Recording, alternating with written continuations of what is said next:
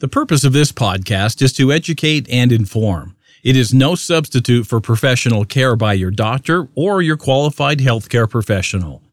Never disregard or delay professional medical advice because of something you've heard on this podcast or in any linked material.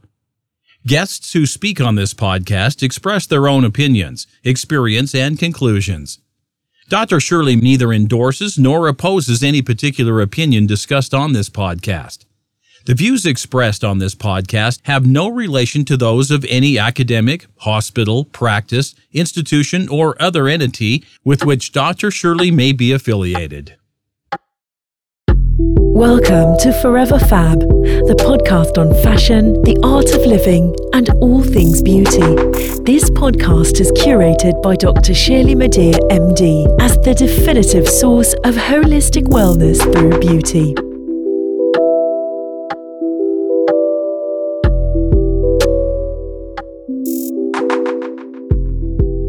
Welcome to the Forever Fab podcast, the podcast dedicated to fashion, the art of living well, and all things beauty.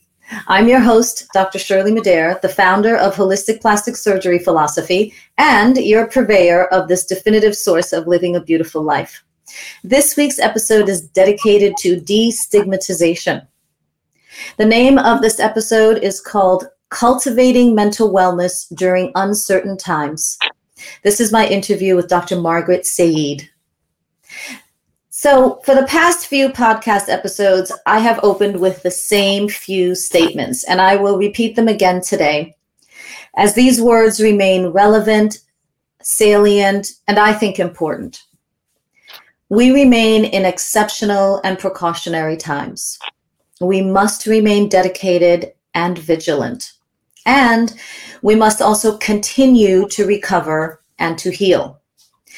This week's topic will explore mental health and wellness, and my guest and expert is Dr. Margaret Seide.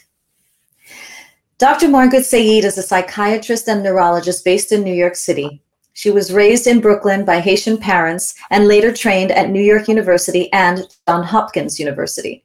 She represents two the number 2.0% of Black psychiatrists in the United States and is a highly sought after expert in her field.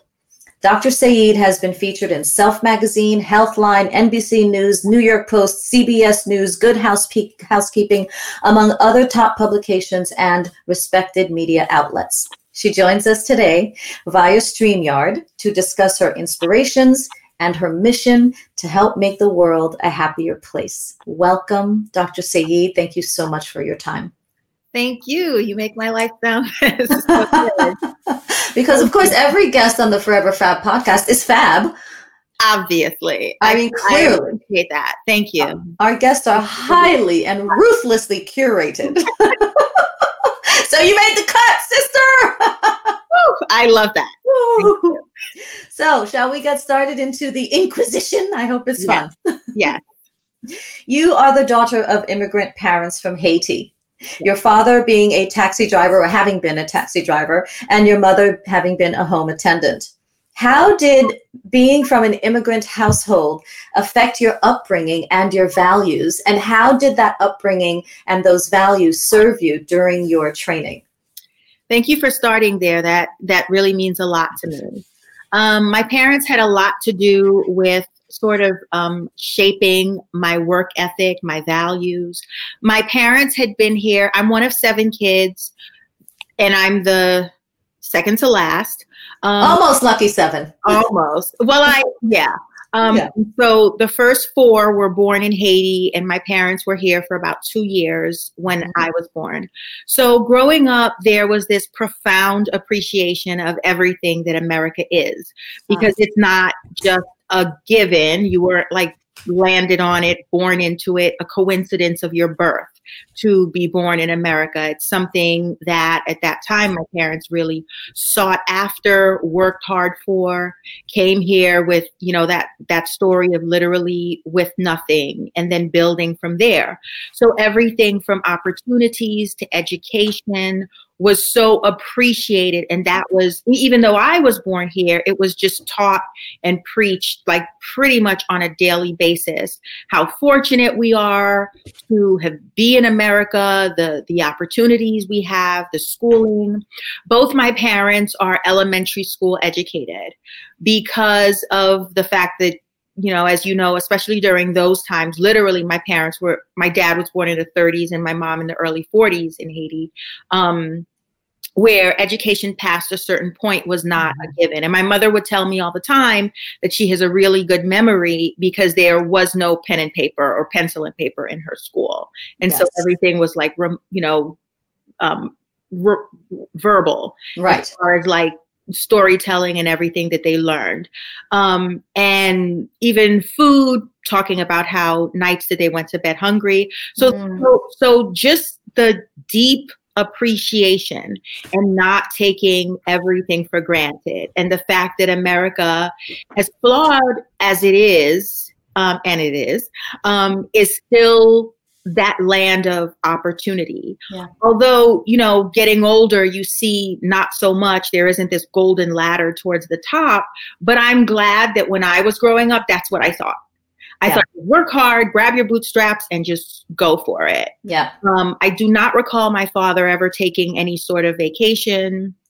My mother working and having seven kids, you know, needless to to say. And so I never felt like, oh no, I have to work or mm-hmm. ungrateful, and every dollar was meaningful.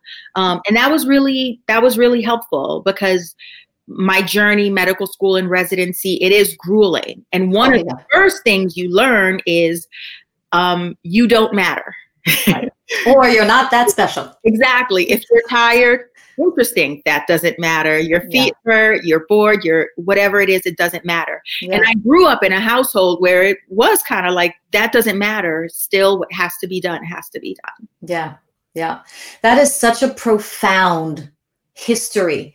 And I it completely resonates with me and I'm so happy that you expressed it as you did because as you know as a Haitian woman myself um, I completely understand that education is of quintessential importance in our culture.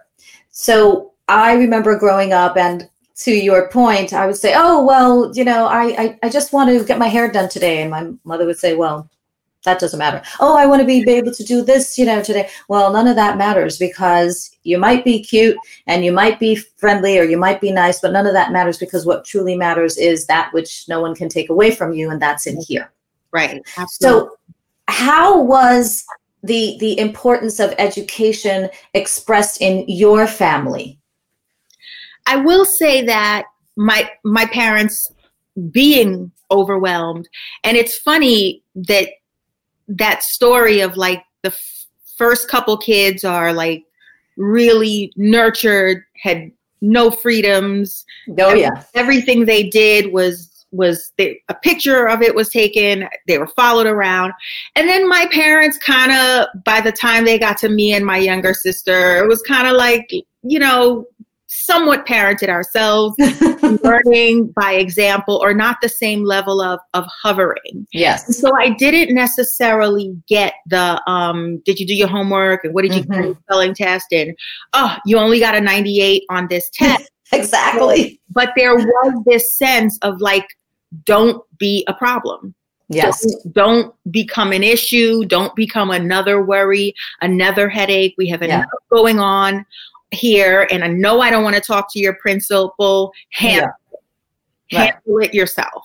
Exactly. And that idea of handle it yourself was it was interesting because I, I remember like you know remember school notes from the old days and literally if I bought my mom or my dad who were just you know functionally literate and said I, I have to you know there's something i've got going on at school sign at the bottom of this page they would do it because there yeah. was this sense of handle it. Right.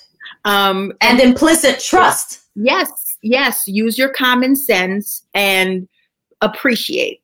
Yes. Uh, and uh, I was trusted with yes. that. And it was assumed that I was going to make common sense decisions, mm-hmm. use my wits, use my brains. And I was, you know, in, intelligent in school and do did well in school and well behaved because it was like there was no room for anything else. Um, and so that sense of, oh, you've got this. Yes. This um this gift, this talent. And so what are you going to do with it? And that was like, you know, early on, this question of like, oh, you've got something going on here. What are you going to make of it? And don't yeah. squander it. Yeah. And also, probably a sense of don't get it twisted. So don't screw this up. Exactly. Yeah, because we do have a lot to be grateful for and we have all these opportunities, so make the best of them. The gratitude was endless and daily. Um, yeah. my my father would, you know, like I said, on a daily basis, preach about how appreciative he was of being in America and having the opportunity to be in America and raise his children. Yeah. In, in America. Now, that observation of daily gratitude, has that, have you brought that along with you by any chance? Do you keep a gratitude journal?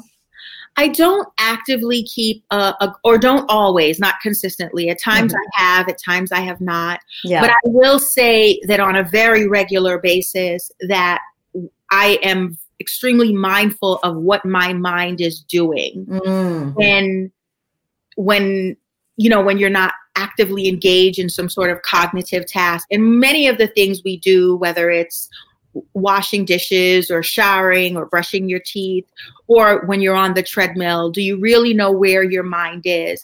I on a try my hardest to always know what my mind is doing. And if it's not doing something constructive and affirming i try to pull it away from that.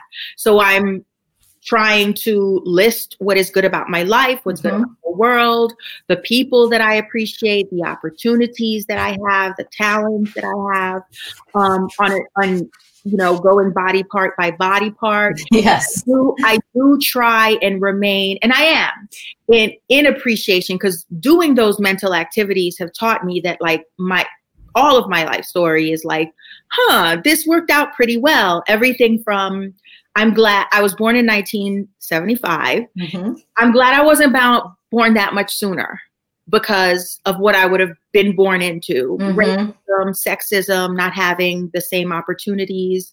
I'm glad I also wasn't born that much later because I think being young in this era is challenging, extremely difficult. And as much as like growing older, you have feelings about it, it's just like, oh, I wouldn't want to go back and I wouldn't want to be young in this era and social media and all that. Yeah. Um, even being one, being like, you know, having so many older siblings, I had constant conversation and older siblings wanting to teach me to read and you know like the the my verbal skills because there was so much chatter around me mm-hmm. born into a bilingual home which also yes. that extra stimulation for my brain i even appreciate interestingly my mother and father not knowing, oh, you've you've got to take the kids to, you know, hovering over us, and you've got to take your kids to the library, all that.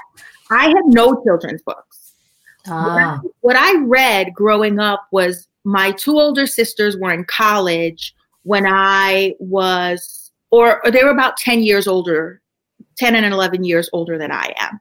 And so when they were starting college and they went to CUNY schools, because my mm-hmm. father was not at that time not trying to hear dormitory and campus. that was wild of an idea. You're not going away. You're not stepping foot out of this house, much less out of the state. exactly. I did get to go, but that was again when they were like worn out. They were worn yeah. down. Yeah. Yeah. And so that was also the era of like the explosion of Black literature and the attention. I mean, those writers had been there, but the intention and people selling it on on the streets when you went to Manhattan or whatever, selling Maya Angelou, W.E.B. Du Bois. Yeah. And I, I'm kidding you not when I say I had read most of Maya Angelou, whatever was published, Toni Morrison, um, and W.E.B. Du Bois by the time I was eight or nine years old. Wow. I wanted to read and those were the only books that were there. Yeah. And, and so it and and I think I hope that I wasn't even understanding.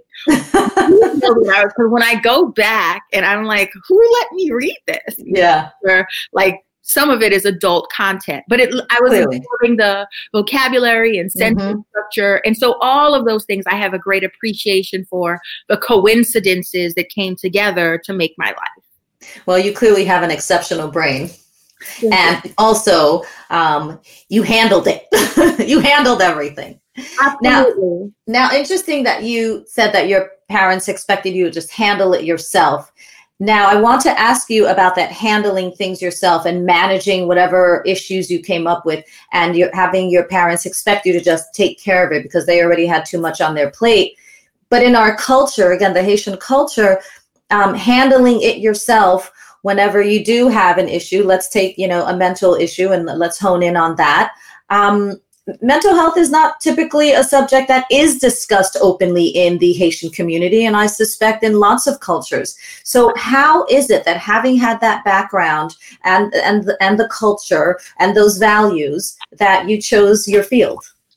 Well, so interesting that you asked. Originally, originally when leaving medical school, originally I chose general surgery. Ah, It, it's true. It's true. okay. and, I, and I did three years of general surgery first coming out of medical school because that was probably like that was like what you should do at that time in the early 2000s it was thought where that was where the prestige was that was where the money was Uh-uh. so go do that Yeah. right and so i was following along with i did i did love the or um, Yeah. but that probably more you know steered my decision making in that direction and away from psychiatry was was you know wh- what is that? Is that even medicine? Mhm. and for like the worried well and not like you know real. That's not what a Yeah. real doctor does. But surgery was not a good fit for me. Like i said i love the or but it was a super toxic environment residency even though it wasn't that long ago it was still considered like our job is to mentally break you Yes. and then we'll build you back up like right before you finish residency Right. we've got this Yeah. Yeah. so during the mental breaking, it was kind of like, I don't care. I just want to do what I want to do and I just want to be happy. Yeah. Um, I I the prestige I was Q3, which means every third night on. Mm. And so you're you're so exhausted, you're so worn down that it it doesn't matter. So I was like, I'm just gonna do what I love. And at that time I loved Oprah and self-help and Yeah. and working with um, women. Mhm. And so I was like, okay, surgery broke me and I'm I don't care anymore. I'm just going to do what I want. And so that's when I went into psychiatry and absolutely my mother behaved like I joined the circus. it was really like ah and, and and I had gotten into my residency at Johns Hopkins and I'm like Yeah. I'm sorry to shame you by being a physician at Johns Hopkins yeah. Right. just the way it's going to be and literally like not joking um my mother shortly after i started um psych my like i was during my residency she had a surgery and i was communicating with the doctor on her behalf like getting information and asking questions Yes. he said okay but when you commute i told him you were at johns hopkins but i told him you were still a surgeon at that time and i'm like i i just don't think that'll come up but okay Yeah. yeah. um, so it but but you know ultimately it was about you know for me just being happy yeah. doing what i wanted to do because the prestige meant nothing when you're q3 there are no dinner parties That's where correct. telling people that you're a surgeon Right. it's, it's you finishing your lunch in the elevator ride if you even get one. Exactly and Right. it, it really drove home the point of like there there is something really beautiful about medicine in general Yeah. but within it you really have to find your your passion and your niche and something that works for you Yes.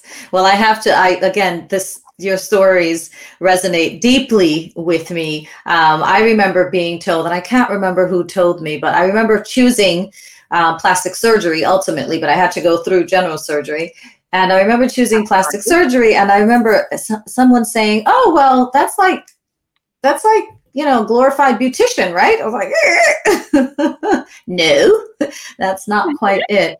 And um, and nonetheless, yes, doing ultimately what makes you happy, and I need to be surrounded by and involved with and and whatever beautiful. I, I, need beauty in my life. And so that's what I resonated towards.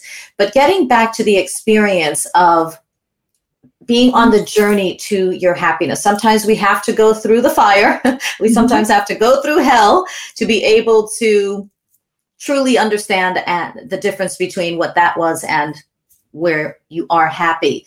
And like you, um, I experienced quite a number of challenging situations during both surgical uh, trainings because I did five years of general surgery thinking, okay, I've got um, a couple of things, although they work for me personally, they go against me in this paradigm of medical training. I'm a woman and I'm a woman of color. Those are two strikes, you know, in that uh, world. So I've got to do as much as I can to be even better than mm-hmm. average. So, yes, I completed five years of general surgery and then two years of plastic surgery on top of that. And because I wanted to do a lot more cosmetics, I then did a one year fellowship on top of that. Mm-hmm. So the challenges, the difficulties, the psychological Jedi mind tricks of constantly being told you're not good enough and why you here, and to your point, we will break you has has just been rampant throughout training for women and particularly for women of color. So during those 3 years, what was your greatest challenge uh, that you faced and uh, and how did you overcome it? As much sexism and racism as there was in medicine and in, in, in, in surgery, which I think is like a couple, a decade or two behind every other specialty. And um, it persists. I, I will say that it was hard to know what was what because everyone was yeah. treated.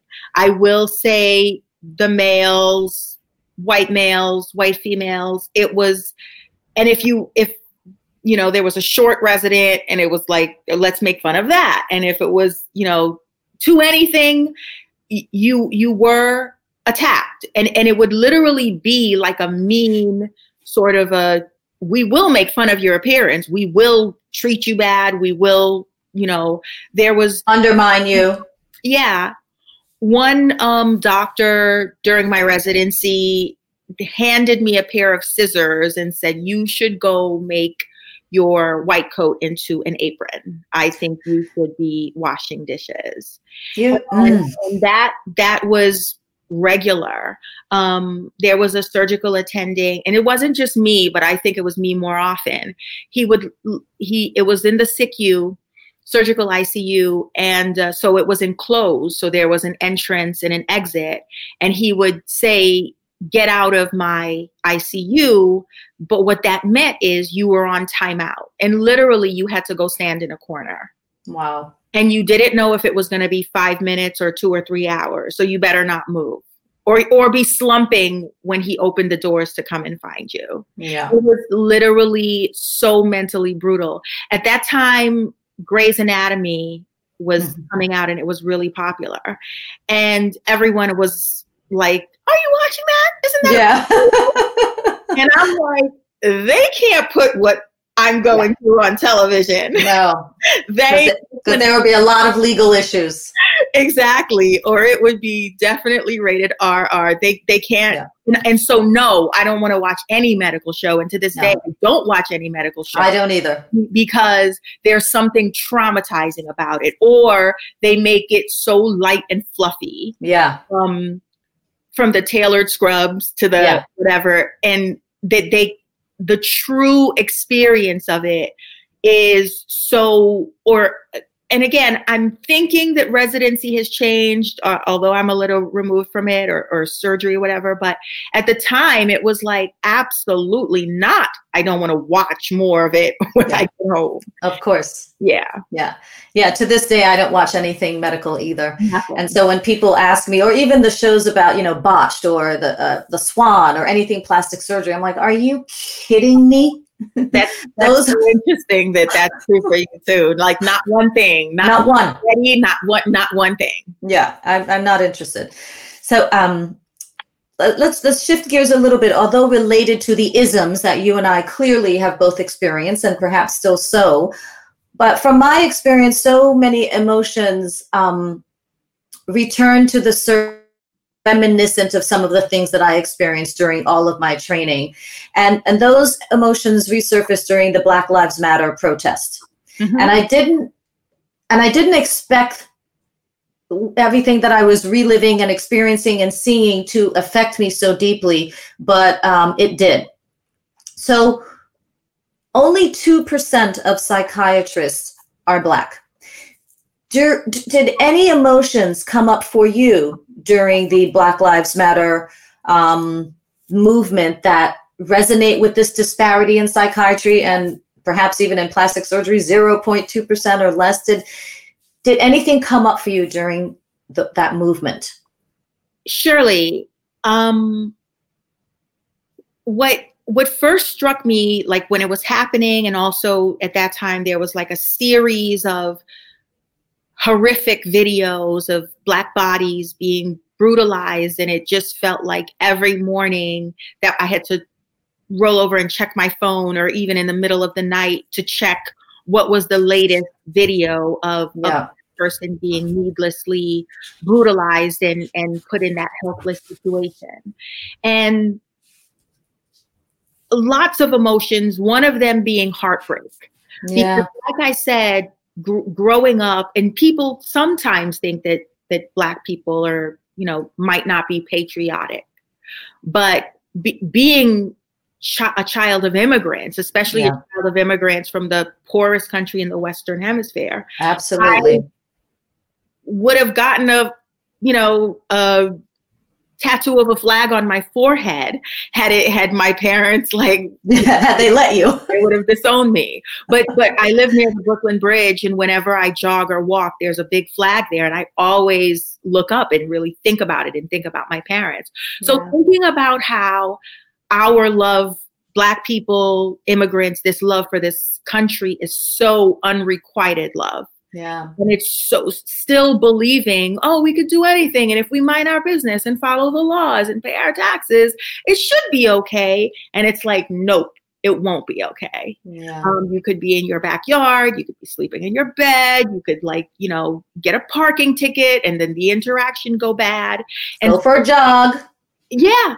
And that heartbreak of like, we're never safe you're you're never okay um, you've never made it if you're still wrapped in black skin there is a perpetual danger that follows you and as much as you love this country and are so invested in the american dream and all that this country doesn't love you and that fact never ceases to shock me yeah. It never, not one of those videos, it never became like, oh, okay, another one. Mm. Um, it be, it, there's this like, you know, perpetual horror and you can't stop being shocked by how like everything that America claims to be. And then it's like that's a lie. Oh wait but it doesn't apply to you. Get out of mm. line for this american dream. Yeah. That, that is one thing. And then also just really feeling um in in my scope of practice i've practiced yeah. a lot of different areas. Like I've worked in eating disorders and in addiction. And most recently, my private practice was near Wall Street.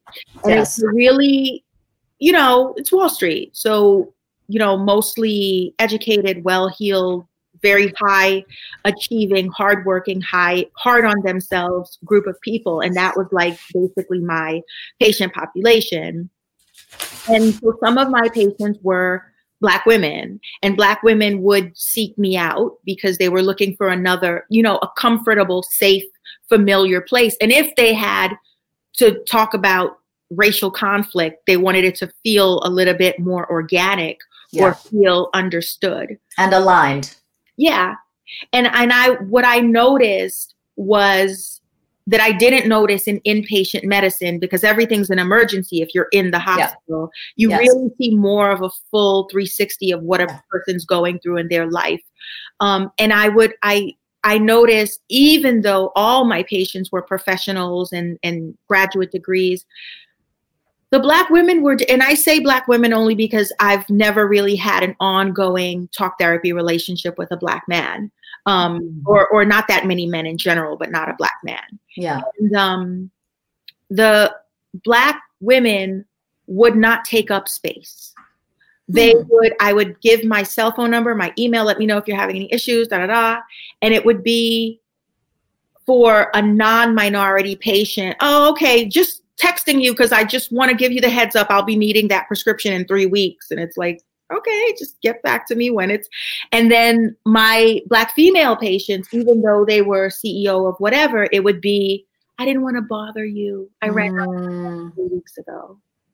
There would be this tiptoeing in the world Hmm. I would notice that it would, whether it be like an appointment or I didn't want to cancel or I had to cancel or just this sheepishness, even though, again, demographic wise, it would be like people who were like movers and shakers. When it really came down for them to at, require something, even if they were paying for a service, whatever it was, there was this like bowed back, chin down approach that was subtle but definitely there and that I was like, "Oh, this is where we're learning it."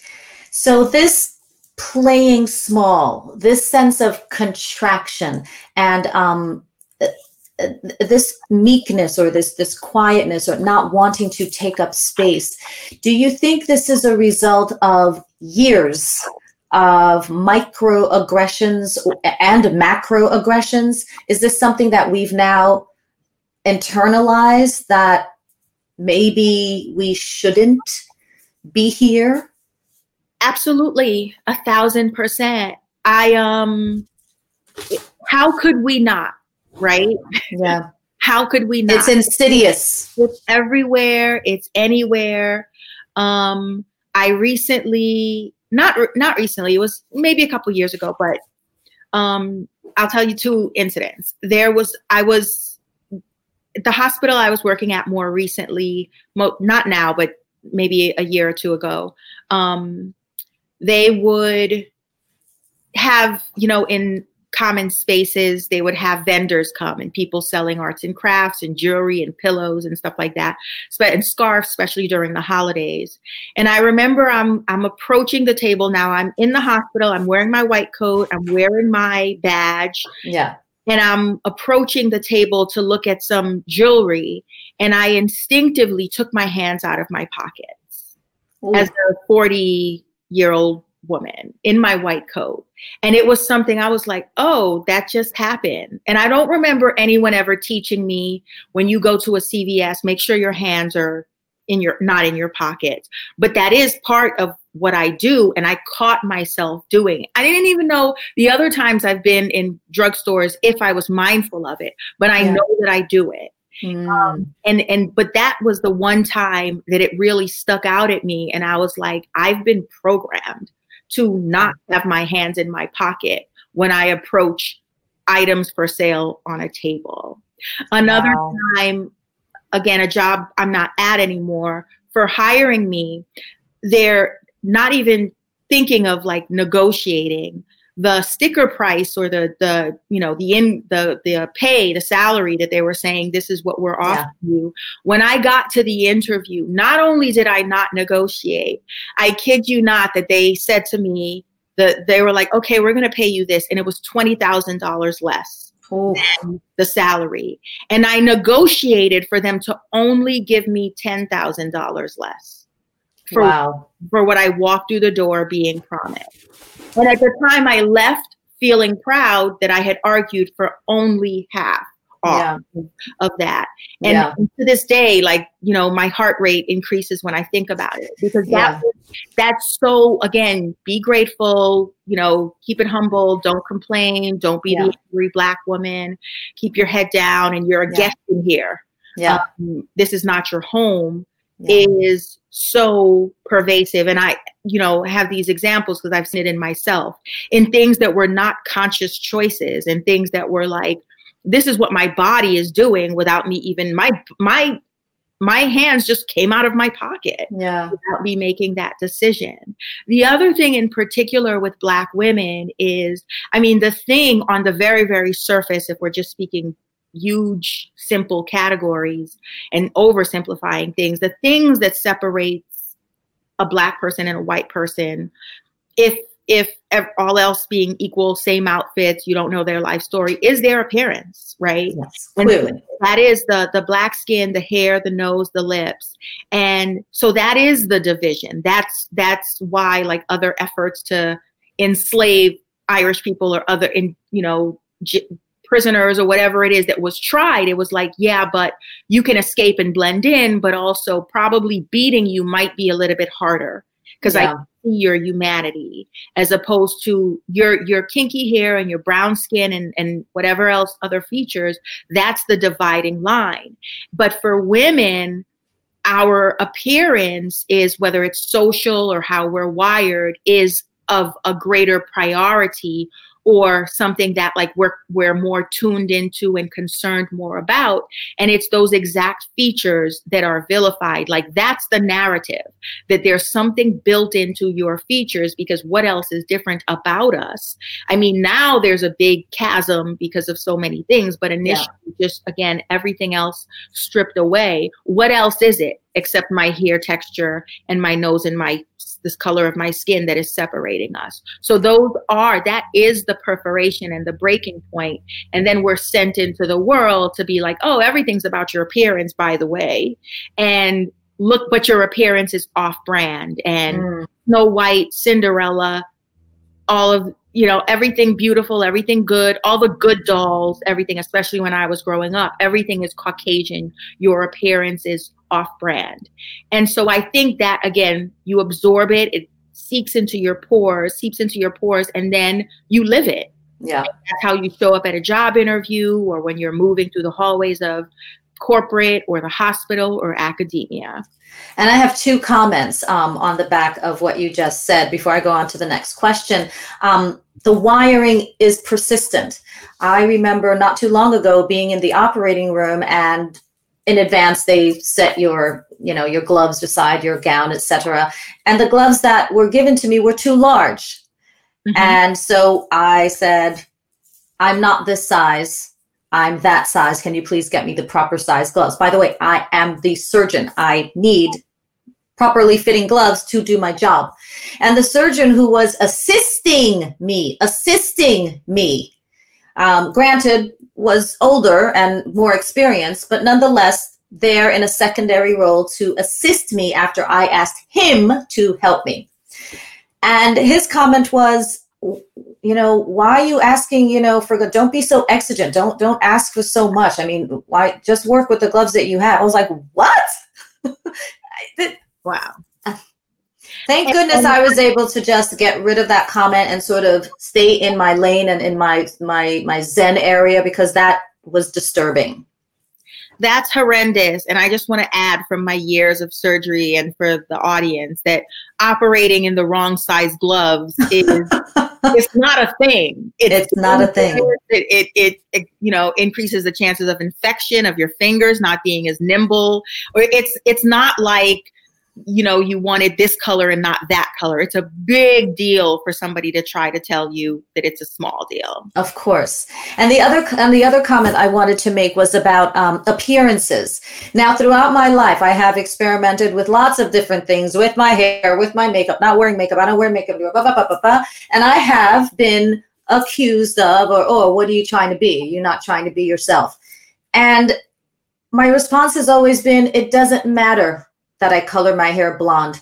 It does some and obviously not fully blonde. It doesn't matter that I straighten it and do Japanese straightener and hair. It doesn't matter if I do braids, if I wear extensions, because what what they truly see, regardless of the accoutrements or the accessories, what they truly see is this.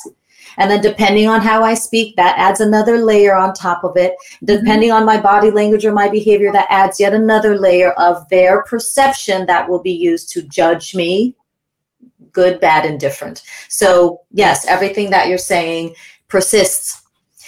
My next question is related to your practice. So, in your current scope of practice, given the multitude of events, the microaggressions, the macroaggressions, the just the blatant madness around the world, and what we've experienced globally this past several months to a year, essentially, what kinds of mental health issues have come up for your patients? So, um, that's a good question. This has been a, a really just a wild, radical time that we're still processing. And I've told lots of my patients, look, this is my first pandemic too. Yeah. Um, but for for patients that live alone, the isolation, the mm-hmm. loneliness, the shock of it all when we were all told in March, go home, buy as much food, and then lock the door. Yeah. Um, that presented problems to people with compulsive issues, like if mm. patients with eating disorders, which I've worked in eating disorders, so a lot of my patients have, like, you know, whether it's binge eating or not eating, yeah. um, patients who had a borderline prob a toxic but you know still doing okay in life relationship with alcohol mm. it was mm. like well why shouldn't i give in to every vice craving desire why not and and it seemed in march and you know first couple months that was a valid question yeah That's a good question. Why shouldn't you have vodka for breakfast? and I think, in, in, unfortunately, in social media, every you know there were jokes about like you can have vodka, you know, just pour it into, pour yeah. it into your coffee mug. Yeah. Um, I I even saw a thing where you know pour your coffee into your your vodka in your coffee mug and then tape a, a tea bag string um, outside of it so that and it was this joke about there are no rules anymore. Mm. And so for that, people who were trying to hold on to the rules or who having to be somewhere for eight, ten hours a day put a cap on their behaviors.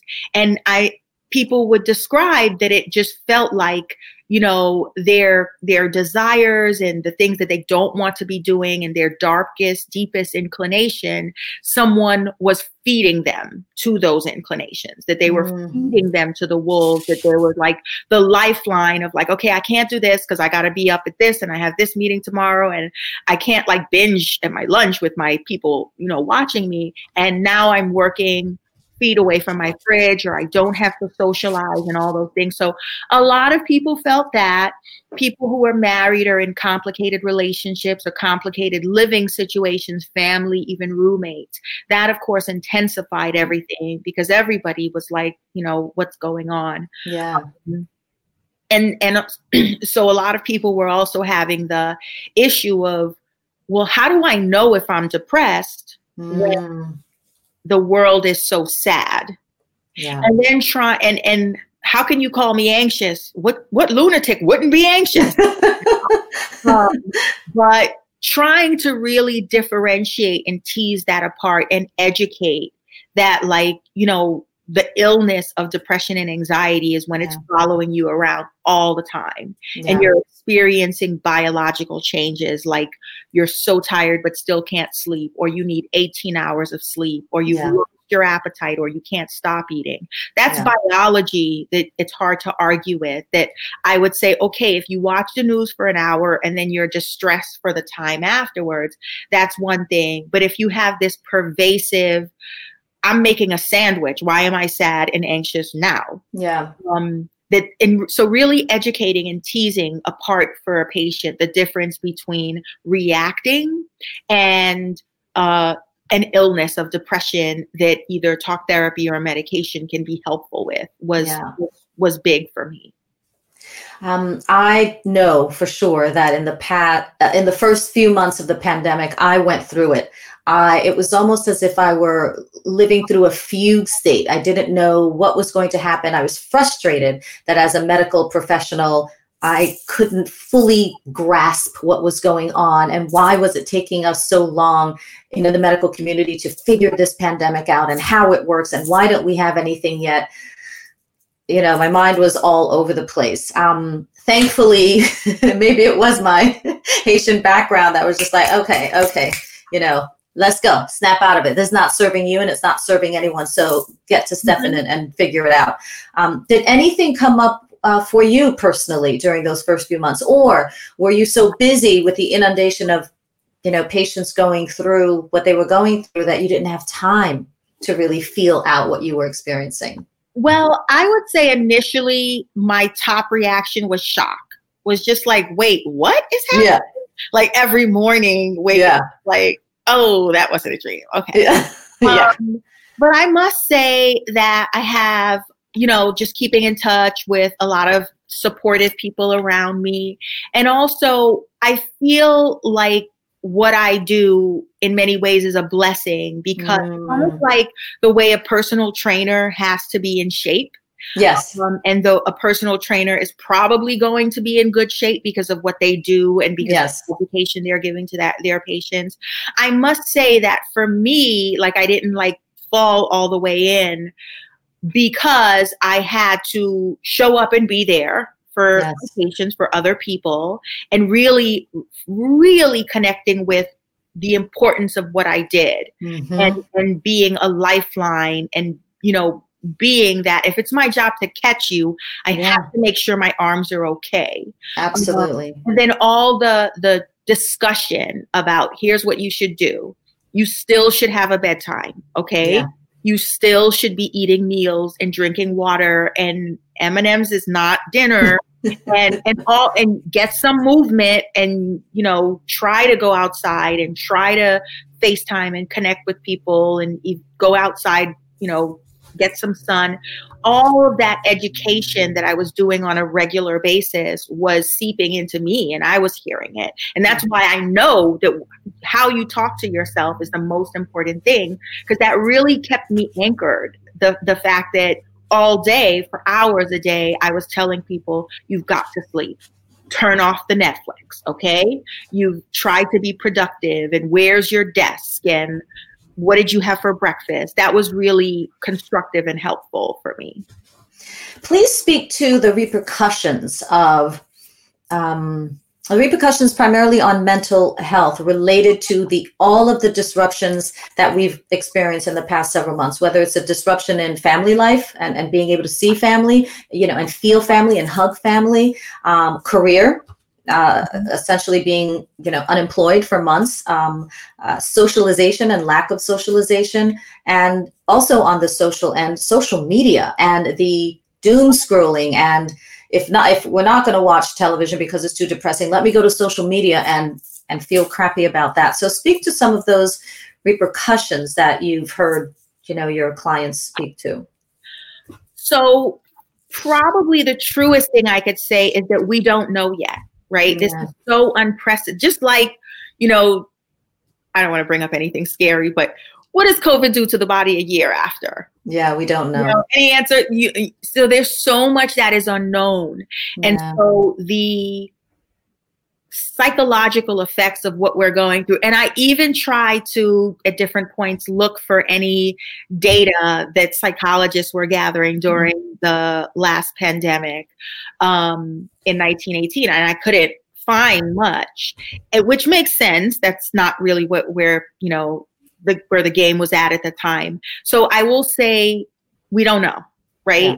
But yeah. as I watch people process this, I will say that it is particularly hard for young people. Mm-hmm. I, I am appreciative. Like I said, I'm appreciative of where I am because being 20 with your life not formed. Whereas my life is somewhat, you know, the clay is hardening and I, I've chosen a field and I'm, yes. my, my toes are pointed in a certain direction. Yeah. To, to be more open ended in a blank canvas in, yeah. you know, the chaos that unfolded in 2020, it was really scary for people. Yeah. People having their education so interrupted uh, I have a couple students who went back home because why shouldn't I, right? And work right. home, and then they get stuck there, yeah. and so they're in. Let's say they travel back from a New York City-based school to China. Yeah, twelve-hour difference, and mm-hmm. so they're getting up at three a.m. to to go to class,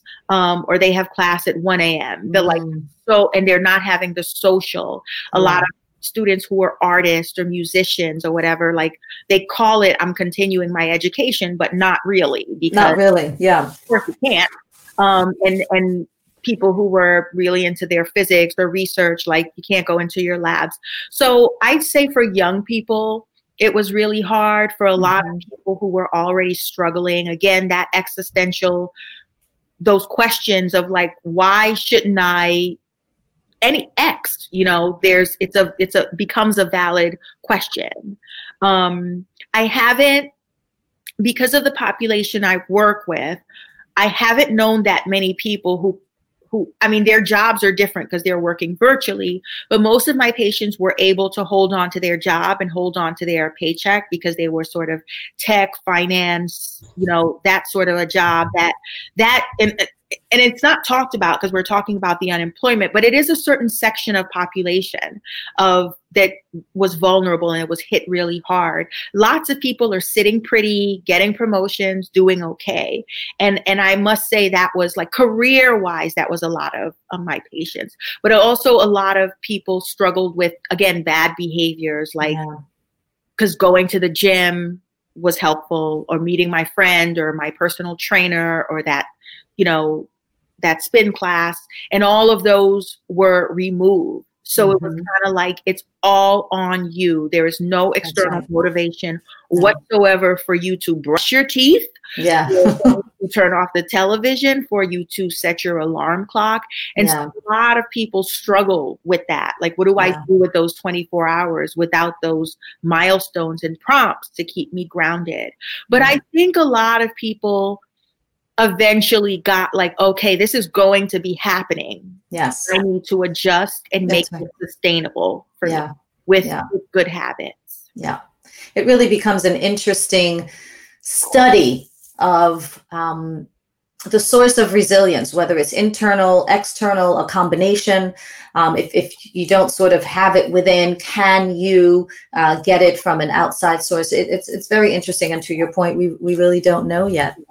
And I I happen to like the blessing and curse of um I happen to be an extreme morning person. Oh, okay. and, I, and I take my bedtime pretty seriously. Yeah. Um, and so that sort of like set me on a decent path. Mm-hmm. And you know, like everyone else or a lot of other people, got my Peloton, got a good Peloton, like virtual partner to motivate yeah. me and keep me on track, who was very, yeah. very motivated. I didn't need like dead weight. Yeah. we were trying to motivate each other. Yeah. I needed someone to drag me along. Yeah. And it ended up being okay. And again, taking very seriously that I had to be there for other people. That's right. Well, using the metaphor that you used not too uh, long ago, yeah, your arms are clearly very strong. Thank you. Thank you. I appreciate that. Resilience is a good word that you just mentioned. That yeah. was the take home point of my upbringing. Yes, indeed. You've been listening to part one of the Forever Fab podcast. Stay tuned and come back to this channel next week for part two. You've just listened to part one of Forever Fab podcast. Please stay tuned for part two, coming up next.